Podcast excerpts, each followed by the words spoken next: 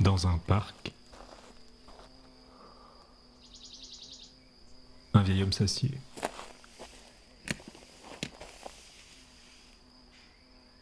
Le jour se lève. Il regarde le môle de l'extérieur.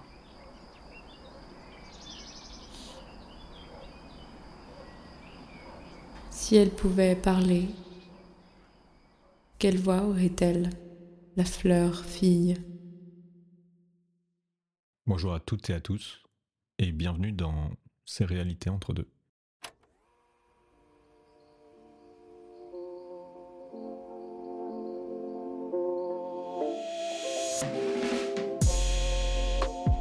Entre deux moments de vie, entre deux espaces d'un instant, plongez-vous entre deux mondes.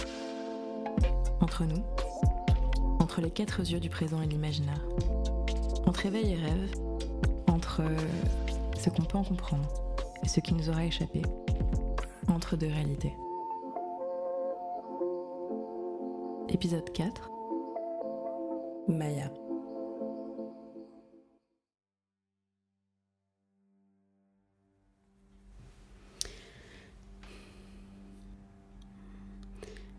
Ben, les mains de ce vieillard, elles sont assez grandes, elles sont assez fripées.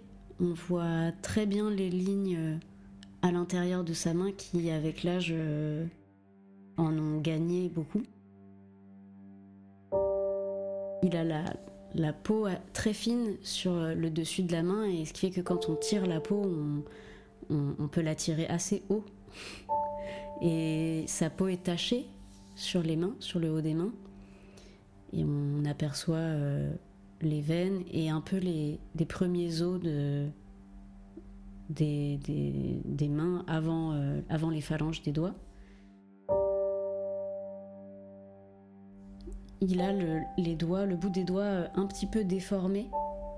Il a le, le petit doigt, euh, les, les deux petits doigts qui sont un peu déformés, qui ont pris la, forme du reste de, sa main et qui du coup sont un peu courbés vers l'intérieur, comme si ses mains tendaient à, comme si ses doigts tendaient à vraiment euh, être euh, collés les uns aux autres le plus possible et à se rapprocher les uns des autres et du coup ils se sont un peu tous euh, moulés les uns avec les autres. Donc ça fait comme comme si ses doigts étaient un, un parfait puzzle et qui se quand ils se referment, ils sont euh, parfaitement imbriqués les uns dans les autres.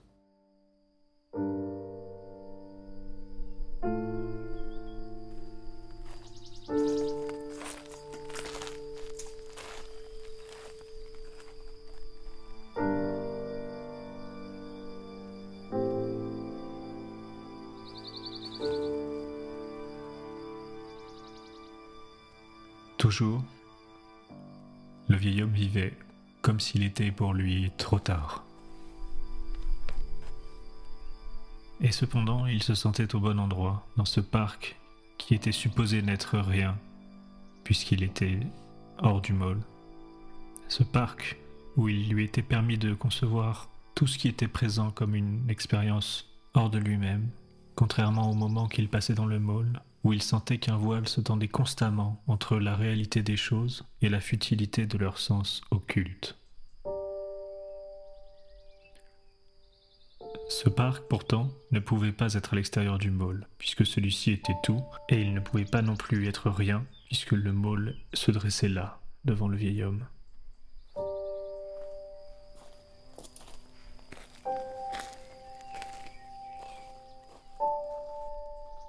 Tous les matins, il sortait donc du môle et s'asseyait sur son petit banc entre le tout et le rien, au bord d'un étang où se reflétait l'infinie réflexion du môle, une réflexion s'élançant plus haut que l'absence du ciel, à perte de vue.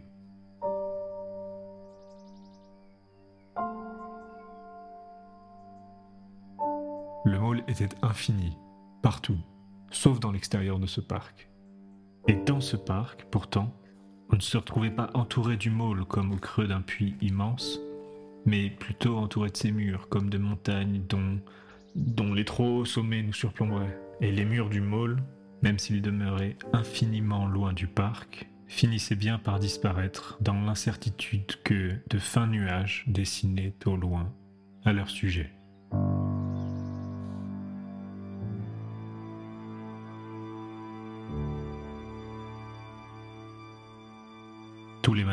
Dans ce parc, le vieil homme s'instruisait, constamment, incessamment, rituellement, à apporter un regard neuf sur cette chose, ce lieu entre, entre tout et rien.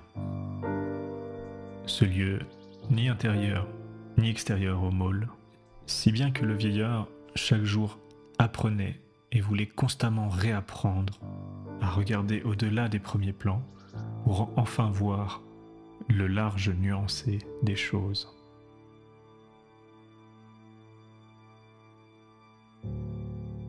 Depuis que la souris d'une montagne accoucha, qu'as-tu de créateur?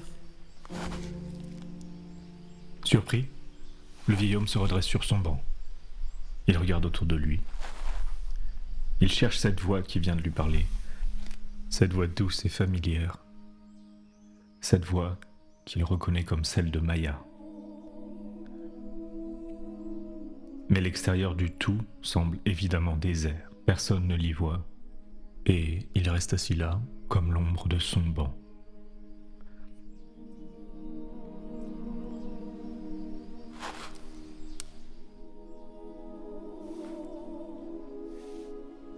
Le parc n'était pas très grand et semblait géométriquement construit autour d'un petit étang entouré de pelouses où les penseurs du môle venaient se reposer. Ces pelouses étaient distinguées les unes des autres par quelques chemins se perdant entre les arbres de la forêt qui séparaient le môle de ce qui, par la force des choses, devait être considéré comme extérieur à lui. Le parc, en somme, était constitué de tout ce que le môle n'était pas. Il devait donc n'être rien, puisque le môle était tout. Et c'était pour comprendre cette plus totale autant que la moins possiblement réelle antithèse du môle que le vieil homme s'y rendait tous les jours. Tous les matins, il s'asseyait et regardait les promeneurs du parc, son lac, ses arbres, ses graviers, ses vents, ses brumes et se demandait pourquoi il y avait ce parc, si pourtant ce parc n'était rien hors du môle, qui lui était tout. Et puis il relevait les yeux sur l'ombre montagneuse de l'édifice, plus que pharaonique, et se redemandait, encore et encore, mais comment est-ce possible?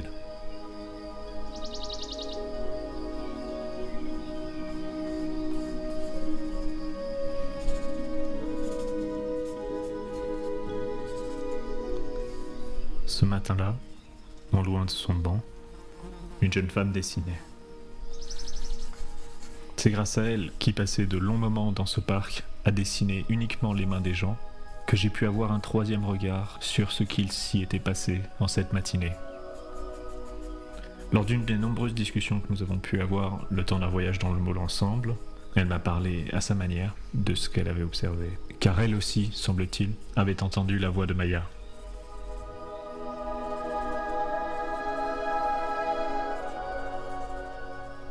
Maya, euh, Maya qui est une grande et belle femme, euh, elle a, euh, elle a des mains assez fines avec des doigts longs et des ongles qui naturellement ont une forme très régulière et qui aussi naturellement ont le, le, bout des ongles très blanc.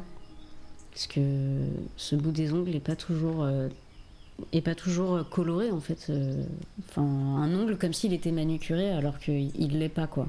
Et euh, mais surtout, elle a des doigts assez fins. Elle a une peau très fine, très fine qui fait que même sans la toucher, on, on a l'impression qu'elle a la peau très douce. Et hum, comme elle a les mains très fines, elle porte une bague au majeur droit et cette bague est très fine aussi, mais sur la finesse de ses mains, on apprécie euh, la finesse de la bague et c'est comme euh, deux choses qui se correspondent parfaitement, dans un équilibre parfait de finesse du bijou à finesse de la main. Il y a une pierre euh, sur la bague C'est simplement un anneau, un anneau un peu torsadé.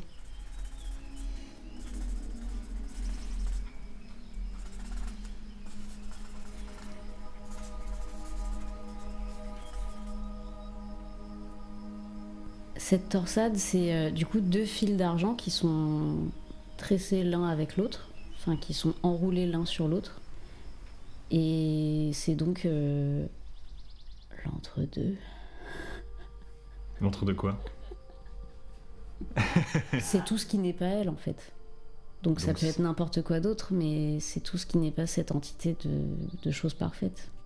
Elle est, en gros, elle, elle est, euh, elle est parfaite entre guillemets, et elle est forcément liée à des choses qui ne le sont pas, puisqu'elle est entourée, puisqu'elle est, elle est présente quelque part, et qu'elle est forcément entourée de choses, et que ces choses-là ne sont pas parfaites. le, le mentor Par elle, exemple. elle est forcément liée à lui, du coup? Bah ouais, soit le mentor, soit carrément tout le reste. Enfin, tu vois, c'est genre une figure de la perfection. Et cette figure de la perfection, même si le mentor n'est pas là et qu'elle est euh, au milieu de rien, tout ce qui est autour d'elle, ça n'est pas la perfection, tu vois. Hmm. Et donc, c'est elle et le reste qui est Hmm. torsadé dans cette bague.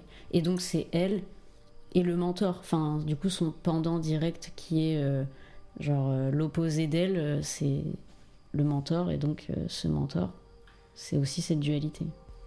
En vrai, il faut que. Enfin, le mentor, il est dégueu et il, il m'évoque euh, un mec fourbe qui a des, des petites mains moches. L'autre, elle m'évoque une meuf qui a des belles mains. Mais des belles mains euh, idéales, tu vois, des belles mains, du coup. euh, un peu des belles mains de princesse qui sont. Enfin.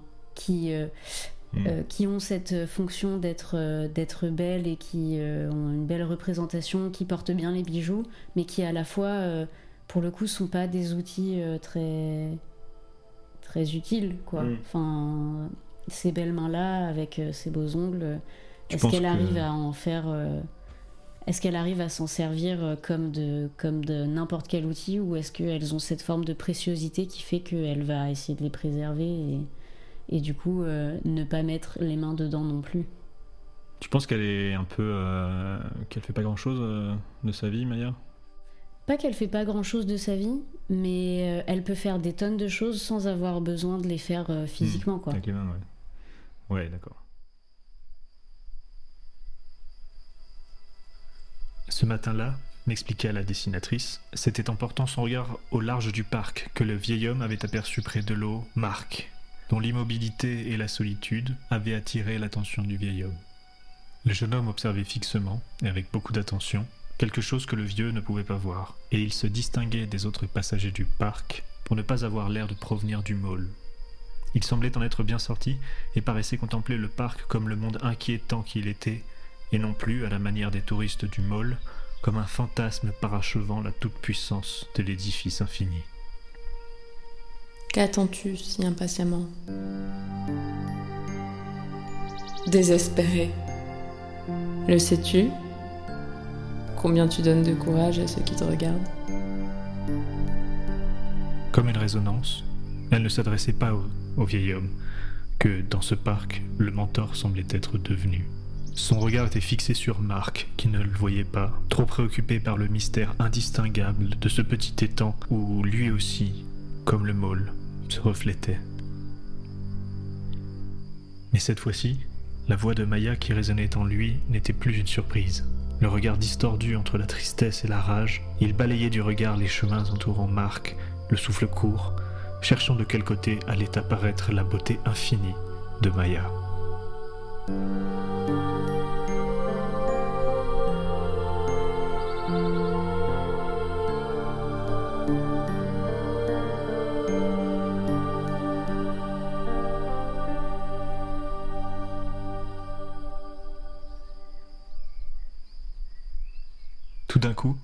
Marc avait fait volte-face, tournant la tête vers un escalier menant hors du parc, dont le vieil homme ne distinguait pas le bas des marches. L'attitude du garçon avait changé. Il avait semblé perturbé, intimidé. Et le vieil homme comprit qu'il avait été de nouveau rappelé au môle par la présence de l'autre, lorsqu'il distingua la silhouette d'une sublime jeune femme tout sourire, on entend les quelques marches de l'entrée du parc en direction du garçon.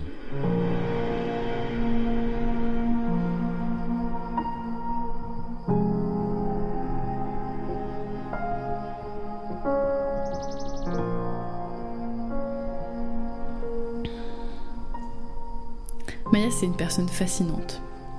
Je pense que beaucoup de personnes la voient comme euh, la petite fille parfaite, mais ils n'ont pas décelé son intensité. Et c'est une personne très intense. Euh, et je ça m'est apparu dans une occasion, euh, dans une soirée où je l'ai rencontré. C'était une soirée euh, de gens qui se connaissaient très bien, qui étaient tous très animés. En fait, c'était une soirée de mariage. Pour, pour, dire les choses plus. Et les, les, deux les deux mariés, à un moment, avaient inventé une danse. Et, et on proposait, euh, on montrait aux spectateurs euh, leur, leur, danse de mariée, comme ça se fait parfois. Et euh, tout le monde était fasciné. Et elle, je l'ai vue au premier rang, mais elle regardait pas du tout. Elle avait les yeux fixés sur quelque chose, et, et j'avoue que j'ai pas pu regarder la danse en fait. J'ai passé mon temps en fait à, essayer de suivre le fil de son regard pour, euh, pour arriver au bout et pour, pour voir quelle était cette chose fascinante qu'elle était en train de regarder. Et il y avait rien. C'était juste euh, un coin de mur euh, anodin. Je pense que si je croyais aux esprits, j'aurais pensé qu'elle voyait quelque chose que personne ne voyait, quoi je sais pas si c'était. Ouais, je sais pas si elle pensait à quelque chose. À, quoi personne ne pensait. Simplement. Mais en tout cas, elle, elle était pas là, quoi. Elle était. Elle était, ouais, à la fois là et pas là. Elle était vraiment entre deux, quoi. Et je pense que ce que les gens prennent pour sa perfection, c'est précisément la partie d'elle qui est, qui est la plus imparfaite. C'est, les, gens prennent pour de la perfection sa capacité à adhérer au monde dans lequel elle est, mais en fait, elle est. Cette Maya-là, c'est la coquille vide. Ce qui l'anime, c'est quelque chose qui est précisément bien au-delà de, de ce qu'on voit au premier regard, à savoir quelqu'un qui se conforme parfaitement aux normes sociales. En fait, elle a quelque chose de plus. Mais. Mais c'est quoi? Bah justement, cette capacité à avoir un pied ailleurs. Et ce qui la rend fascinante, c'est que vous saurez jamais trop ce que c'est cet ailleurs. Enfin, on peut, on peut l'interroger sur, sur la question. Parfois, elle a, de temps à autre, au détour d'une phrase, on, on saisit des choses. Alors, qu'est-ce qu'elle m'avait dit? T'as beaucoup parlé avec elle? Non, très peu. Très peu. Euh, en fait, elle vous fait saisir par la négative. Je sais pas, je lui ai fait une remarque sur, euh, sur un invité, j'avais émis un jugement et elle m'avait dit mais c'est pas ça l'important. Mais en fait, elle, elle finit jamais sa phrase, on sait pas ce qui est important. Alors on reste sur un point d'interrogation. Et, mais elle a ce talent-là, de faire rester sur un point d'interrogation. En tout cas, c'est comme ça que je l'aperçois. Mais, mais peut-être que le mystère vient du fait que je lui peux parler. Et tu l'as rencontré à, à d'autres. Enfin, tu l'as recroisé à d'autres occasions? Oui, toujours des occasions où euh, il y avait beaucoup d'autres gens. C'est difficile de, la voir seule. Et pourtant, euh, et pourtant, dans toutes ces occasions, elle avait l'air, seule en fait. Mais euh, ouais, c'est comme si les autres gens lui donnaient un prétexte pour pas être ni avec les autres ni avec moi. En fait, c'est quelqu'un qu'on a envie d'avoir pour soi et qu'on n'aura jamais pour soi. Moi, j'ai eu envie de la recroiser seule, seule à seule, d'avoir une vraie conversation avec elle et j'ai jamais, et jamais réussi en fait. C'est le cas pour euh, beaucoup de gens, ça, non? Enfin, Ouais. moi j'ai l'impression d'avoir souvent ce rapport-là aux gens, de- de- d'avoir des gens de, de- de qualité ou euh, des gens avec qui j'ai envie de passer, avec qui j'ai envie de passer beaucoup de temps tout seul, parce que je me dis qu'on peut avoir des, des- de, de belles conversations ensemble.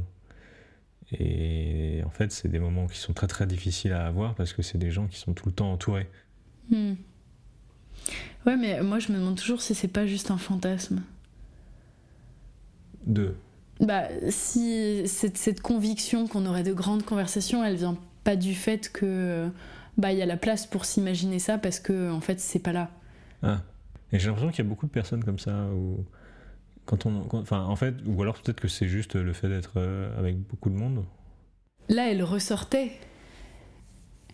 euh, en fait, on projette sur euh, cette personne quelque chose qu'on projette chez personne d'autre. On a l'impression qu'elle ouvre un espace dans lequel on peut pas aller, mais c'est ça qui, nous, qui est fascinant en fait. C'est-à-dire, cette personne-là existe dans toute sa splendeur que sur fond de toutes les autres personnes qui sont là et qui lui arrivent pas à la cheville. Enfin, en tout cas, dans, notre représentation. Hmm. Tu vois ce que je veux dire? Ouais, donc elle est différente de, Moi, je sais que dans, ouais, dans les moments comment dire, les plus névralgiques de certaines histoires d'amour, c'était dans des moments euh, sociaux euh, que je retrouvais une sorte de fantasme de l'autre que j'avais complètement euh, laissé partir, que le, le quotidien de la relation avait fini par, par estomper. Le, voir l'autre interagir en fait avec, avec d'autres gens, bah, dans une sorte d'extraversion, mais qui, qui laissait de côté, en fait, où il y a une sorte de. Il y a un reste qui est pas utilisé, qui est pas épuisé par ces interactions, euh, ça me redonnait soif de l'autre, comme j'avais plus eu depuis euh, des mois ou des années, tu vois. Non, juste la manière dont l'autre peut apparaître euh, en étant entouré de gens.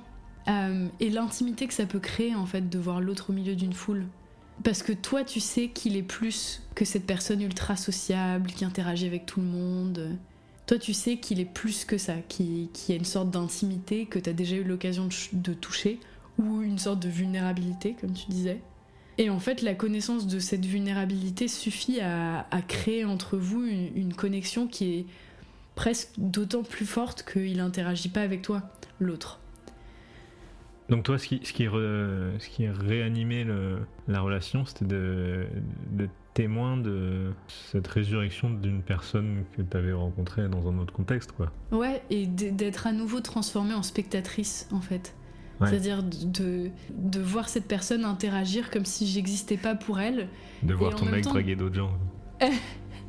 non, pas forcément draguer, c'est. Oui, de, de, voir une forme d'aisance, d'assister à une sorte de personnage et en même temps de savoir que aucune des personnes qui fait partie de cette scène, parce que c'est vraiment un tableau en fait à ces moments-là, aucune des personnes euh, du tableau ne, ne sait la, profondeur de la personne avec qui euh, elles sont en train d'interagir. Et il n'y a, mm. que moi seule, la mm. spectatrice, qui le connaît. T'as la description du tableau alors que les autres ils sont juste euh, en mode Ah, c'est joli. Ouais, bah les autres ils sont dans le tableau, ils se rendent même pas compte euh, mm. qu'ils font tableau. Et ils se rendent même pas compte aussi que toutes les lignes de fuite du tableau convergent vers, la même personne. Et il y a des personnes qui ont des. qui ont des.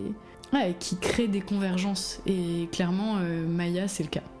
Elle, elle, crée une convergence. Elle a quand, quand on est spectateur, euh, bah, on voit qu'elle.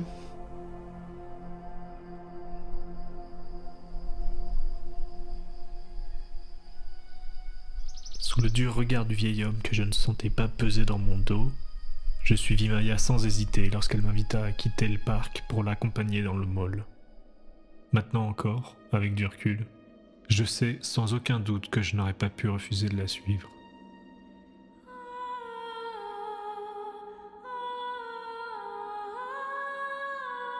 Dès mon entrée au mall en sa compagnie, je lui fis part de mon intention destructrice. Ce mall était un paradoxe qui devait être éprouvé.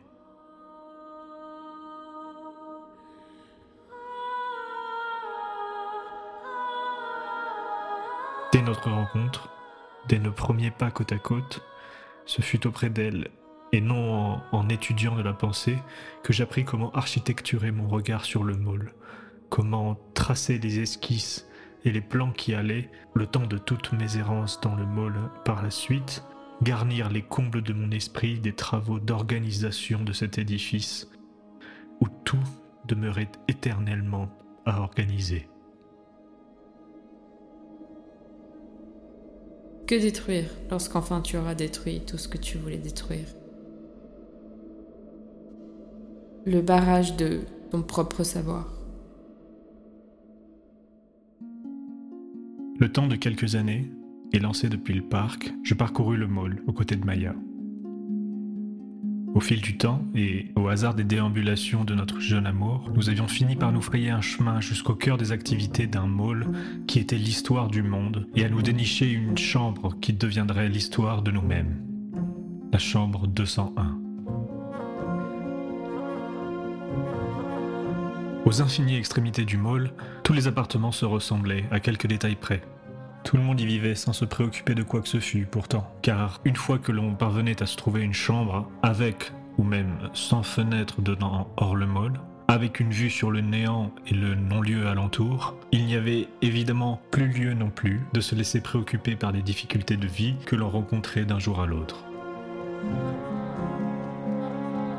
Auprès de Maya, dans cet appartement qui était le nôtre, je pensais avoir atteint cet idéal que j'avais longuement rêvé de vivre.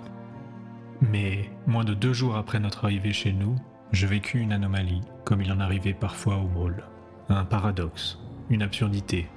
Et c'était normal d'une certaine manière, car contrairement à ce qu'en disaient les constructeurs, et comme j'allais le découvrir progressivement, le mall n'était pas parfait. Le temps d'une journée et demie, pourtant, j'ai pu vivre auprès de Maya comme une vie entière. Arrivant dans cet appartement, nous nous sommes questionnés, reconnus, apaisés. Nous nous sommes même sentis éternels un instant, puis attristés de voir le temps d'un inévitable départ arriver, sans pourtant savoir ni comment il allait advenir, ni ce qu'il représenterait. Lors de nos premiers pas dans cette chambre 201, nous fûmes à nouveau comme deux inconnus dans ce coin du môle, qui devait être nouvellement, quoique brièvement, le nôtre. Maya avait tout de suite aimé la chambre. Lorsque je lui ai ouvert la porte, elle était entrée à pas lents, silencieuse, peut-être intimidée. Elle avait pris le temps de laisser la chambre s'habiller de sa présence, comme si, en s'y engouffrant, elle eût rencontré le personnage principal du songe qu'elle s'apprêtait à vivre en ma compagnie. Comme si elle découvrait l'entité nouvelle que ce lieu faisait naître de nous deux, ni un enfant, ni un duo, mais, mais un amour identifié par ce cocon entre nous deux. Et dans son avancée, calme et silencieuse, elle semblait s'être engouffrée dans le musée de son plus parfait avenir.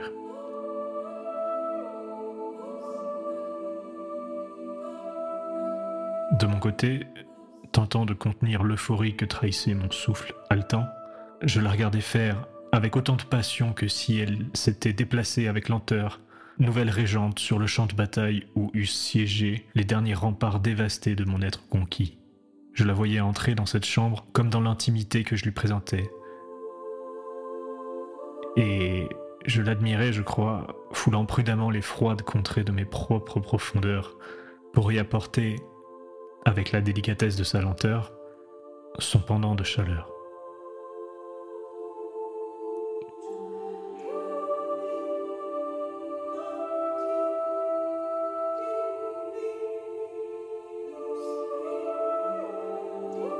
On sortit un moment de la chambre, décidant sans nous le dire que le meilleur moyen de nous retrouver entièrement chez nous serait d'une promenade côte à côte, par laquelle on revisiterait, à l'issue du long voyage qui nous avait amenés jusque-là, ce que l'on savait depuis bien longtemps aimer l'un de l'autre.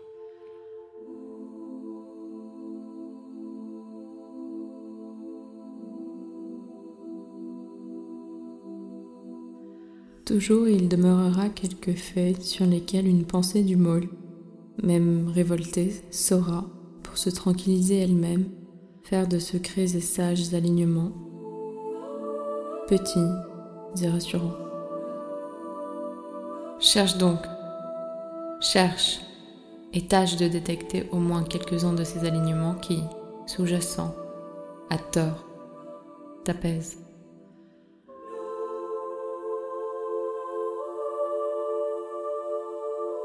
S'étonna ensemble de trouver des allées du môle particulièrement calmes, peu fréquentées et chaleureuses, où soufflait un apaisant vent d'été sur des salles immenses, ouvertes sur des cascades s'affinant en de délicates fontaines de pierres blanches italiques.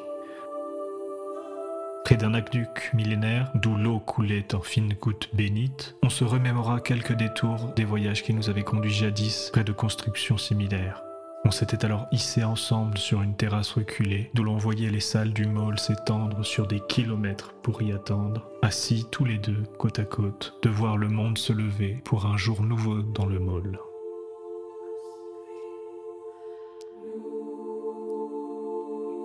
Longtemps on admira la splendeur du lieu pendant ces deux journées interminables. Et Maya, parlant toujours par énigme, voulut me faire comprendre que le vrai labyrinthe C'était elle-même dans ce moule et ce qu'elle y représentait.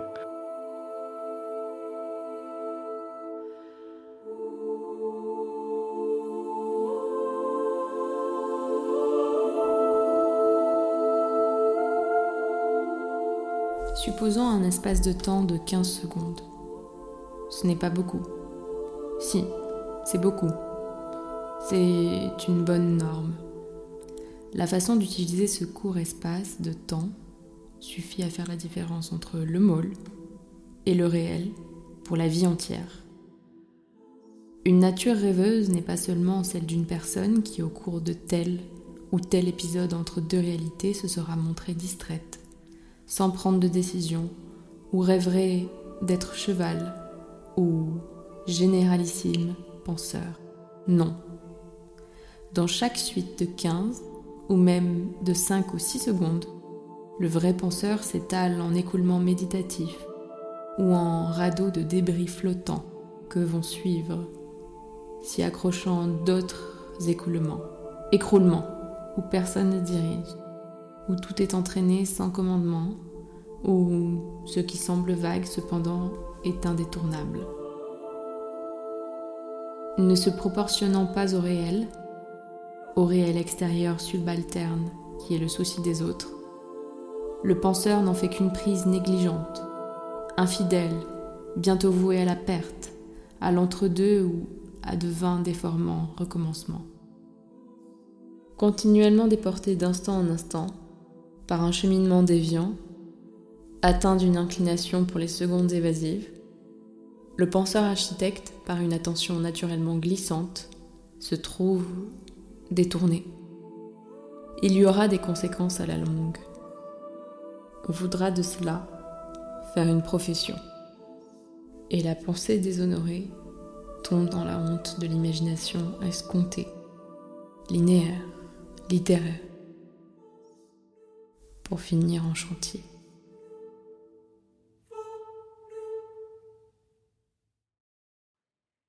Après un fort long tour, on finit par rentrer pour la tombée du jour. Pendant que je nous préparais à dîner, Maya avait ouvert pour la première fois la fenêtre de notre chambre. Une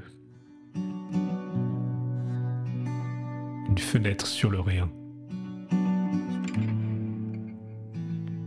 Elle s'y était penchée sans rien dire. Longuement, avant d'achever de me conquérir par une de ces énigmatiques vérités dont elle seule avait le secret.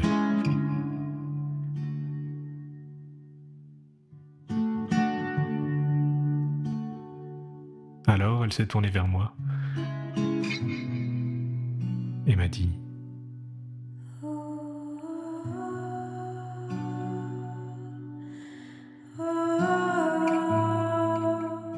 Se donna un temps silencieux. Il fit répandre le bruit que le vacarme forcerait le blocus du fond et de la forme. Mais le fond de la menace n'était pas aussi noir que la forme.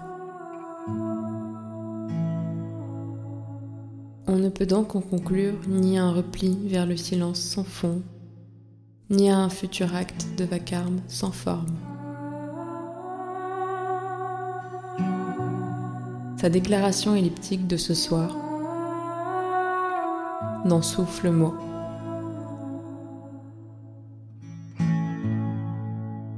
Silencieusement autre.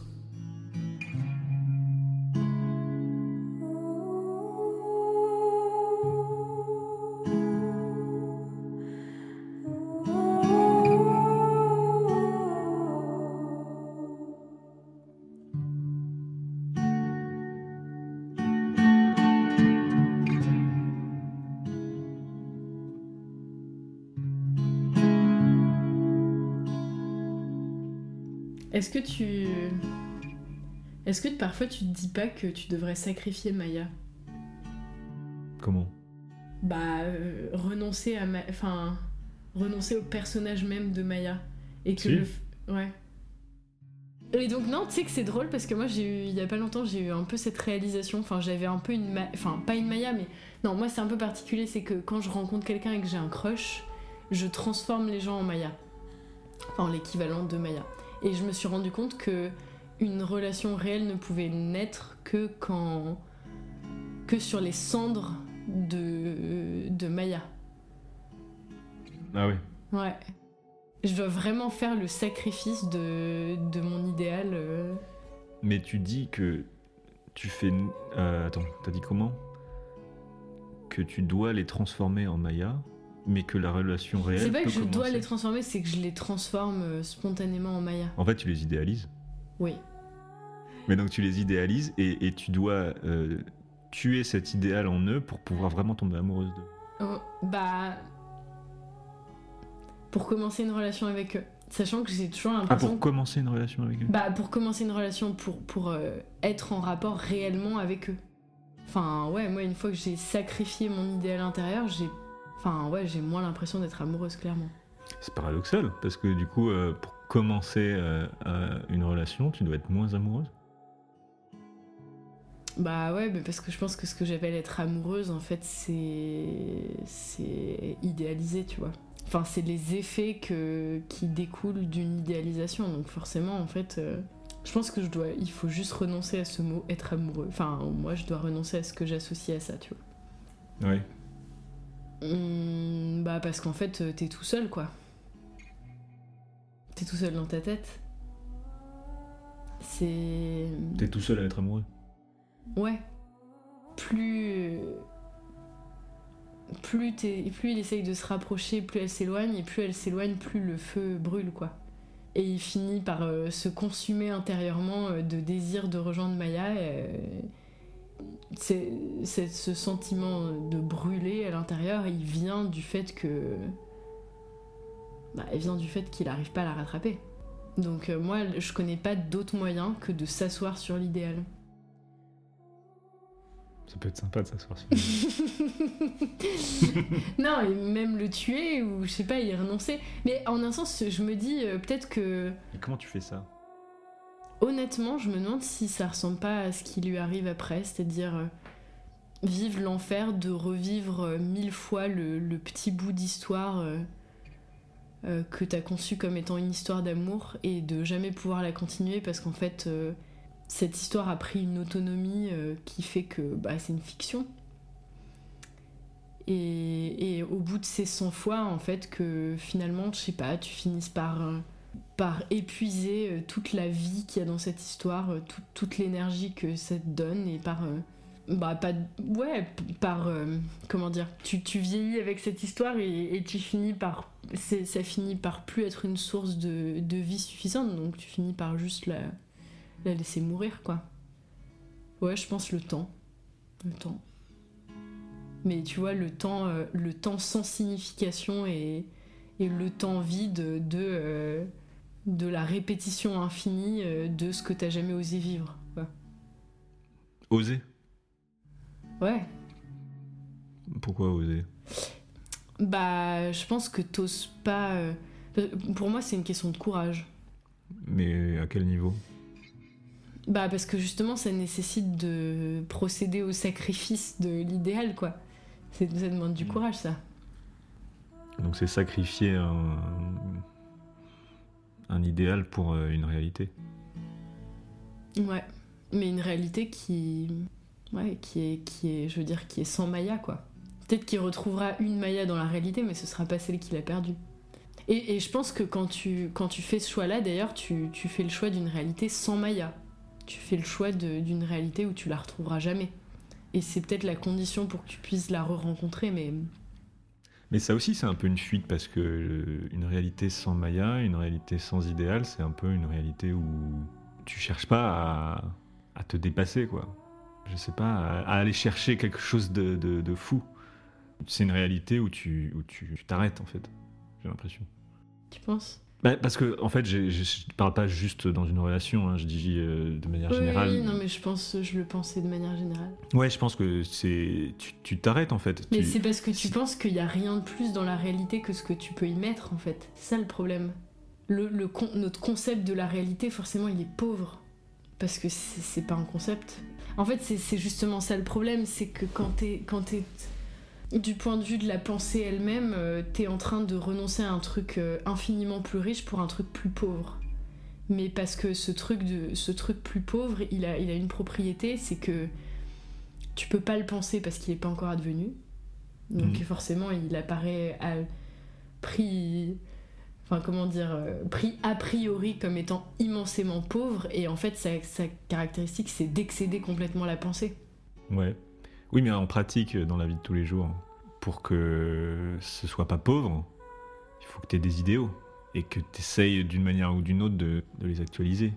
Bah moi, par exemple, c'est comme ça que je fonctionne, mais je suis pas sûre que ce soit le, fon- le fonctionnement du sage, par exemple. Au contraire, je pense que c'est que le sage a compris que ouais que, que le réel c'est pas un ensemble de possibilités concevables qu'il va essayer d'actualiser quoi.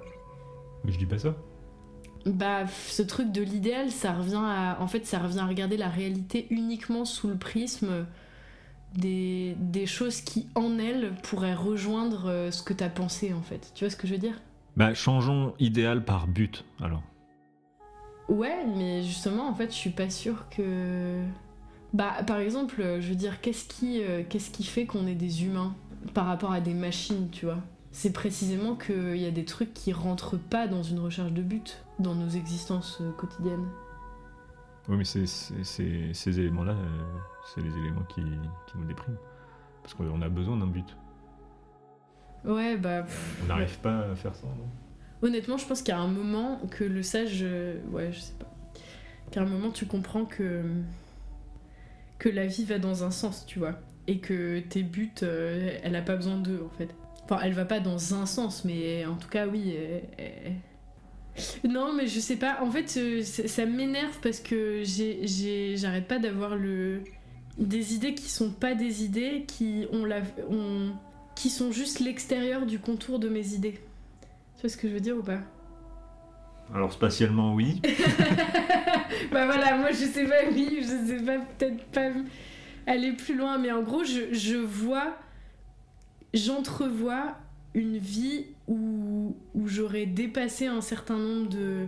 Bah par exemple, l'idée de vivre avec un but, de, euh, de l'idéalisme, etc. Où je serais plus dans ça. Mais sauf que je sais, enfin, je sais pas remplir ce, cette intuition avec quelque chose de positif parce que ah, pour l'instant, ça a rien de concret, tu vois. Et surtout, j'ai pas les concepts pour le penser. Mais je sais pas si on peut avoir les concepts pour le penser. Bref, donc pareil, euh, tu j'arrive à toucher un peu en ce moment, à me dire, ok, il y a une autre manière de vivre les relations que cette dichotomie entre l'idéal et la réalité.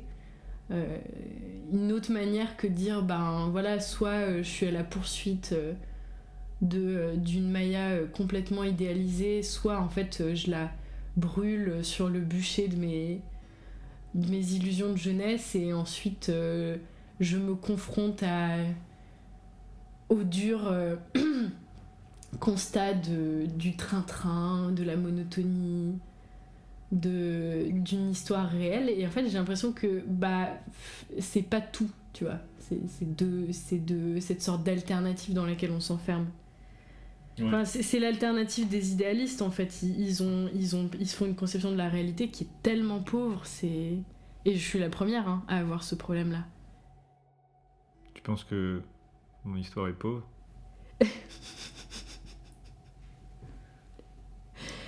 Euh, non, je- bah honnêtement, je pense que je pense que toutes les personnes du môle sont, euh, enfin, ont des problèmes d'idéalistes quoi.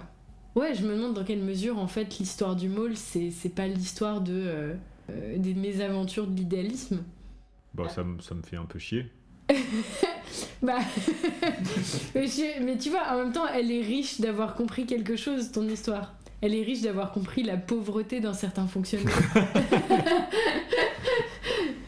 Elle est riche d'être ostensiblement pauvre. oui, et puis d'avoir euh, d'avoir réussi à capter ça, tu vois, à capturer ça, c'est déjà un énorme un énorme truc. Non, moi je reprocherais pas jamais à une histoire de pas reprocher à un film ou à une histoire de représenter une réalité qui est pas belle à voir. Je vais pas t'en vouloir à toi parce que tu représentes des choses euh, qui disent quelque chose de notre monde, tu vois. Je vais en vouloir au monde plutôt.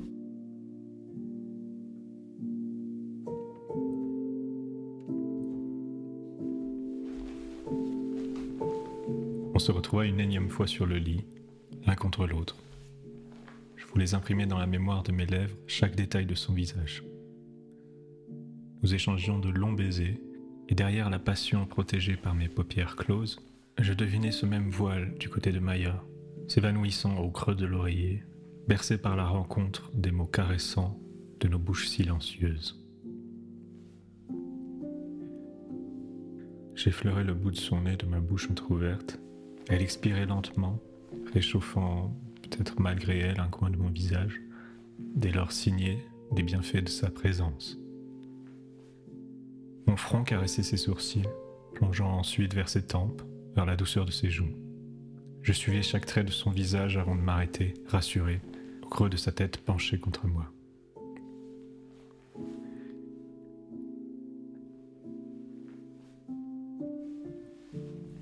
Et puis elle se releva, me laissant seule sur le lit.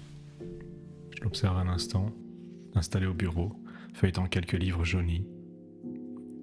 Je lui parle un moment du môle, dont je regarde les hauteurs par la fenêtre de mon imagination, toujours depuis le lit.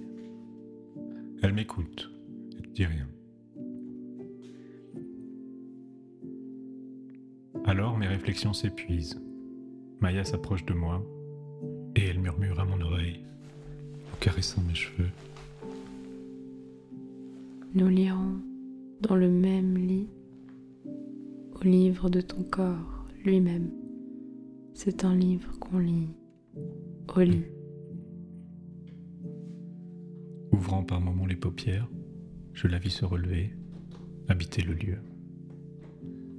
Ne portant rien d'autre qu'une chemise bleu roi, je l'aperçus approcher de la salle de bain, la suivant du regard.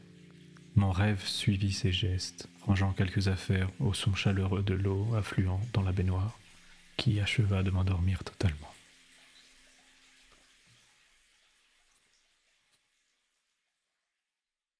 Si tu arrives à dormir, c'est que le spectacle, la présence du réel, tu en as assez.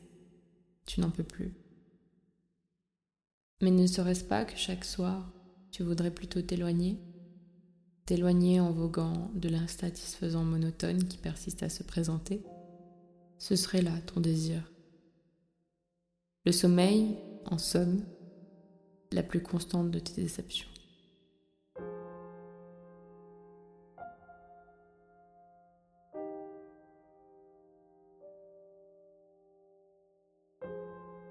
Je crois fermer les yeux une seconde, mais les rouvre immédiatement pour constater que la jeune femme n'est plus là.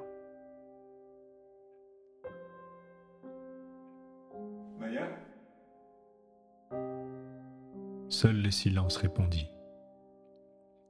Alors je me suis levé pour rejoindre la salle de bain. La pièce était vide. Le bain était coulé, la chaleur de l'eau se répandait dans la pièce par une vapeur délicatement parfumée.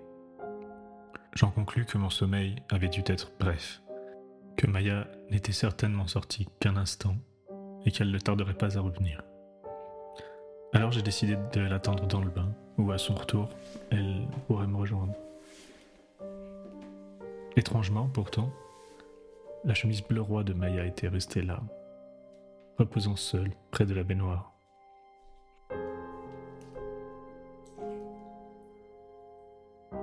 Complètement nu, je m'apprêtais à entrer dans le bain quand la porte d'entrée s'ouvrit.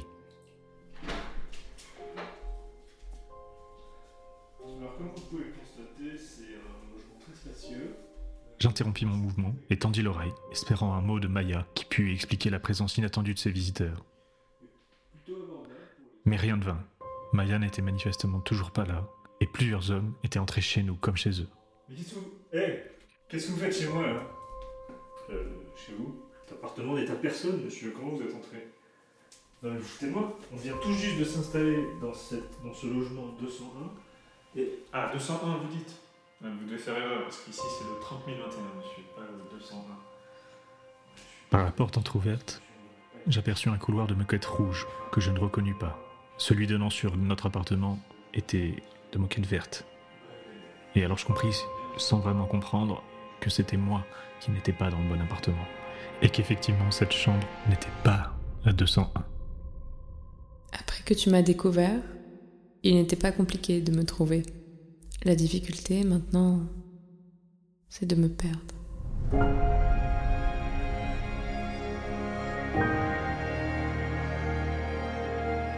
Sans réfléchir davantage, j'avais assez réfléchi pour comprendre qu'au mall, c'était parfois quelque chose de bien inutile. Je me suis précipité vers la porte d'entrée encore ouverte, sous le regard seulement intrigué des visiteurs, plus préoccupé par le lieu que par le comportement du curieux jeune homme nu comme un verre qui se ruait vers l'extérieur de la chambre, vers les couloirs du mall. Tu veux apprendre ce qu'est le mall? Pars, retire-toi en lui. Passante, régulièrement dépassée, Habité parmi les secondes, régulièrement remplacée, autre monde, passée sans retour, si près de soi, passant sans unir, du cœur, sobre, du sang, pure, une à une, descendant le fil de la vie. tenace et approfondissante absence.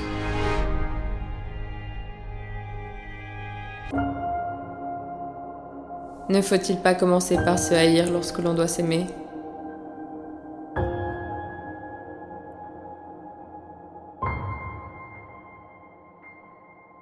Je suis ton labyrinthe.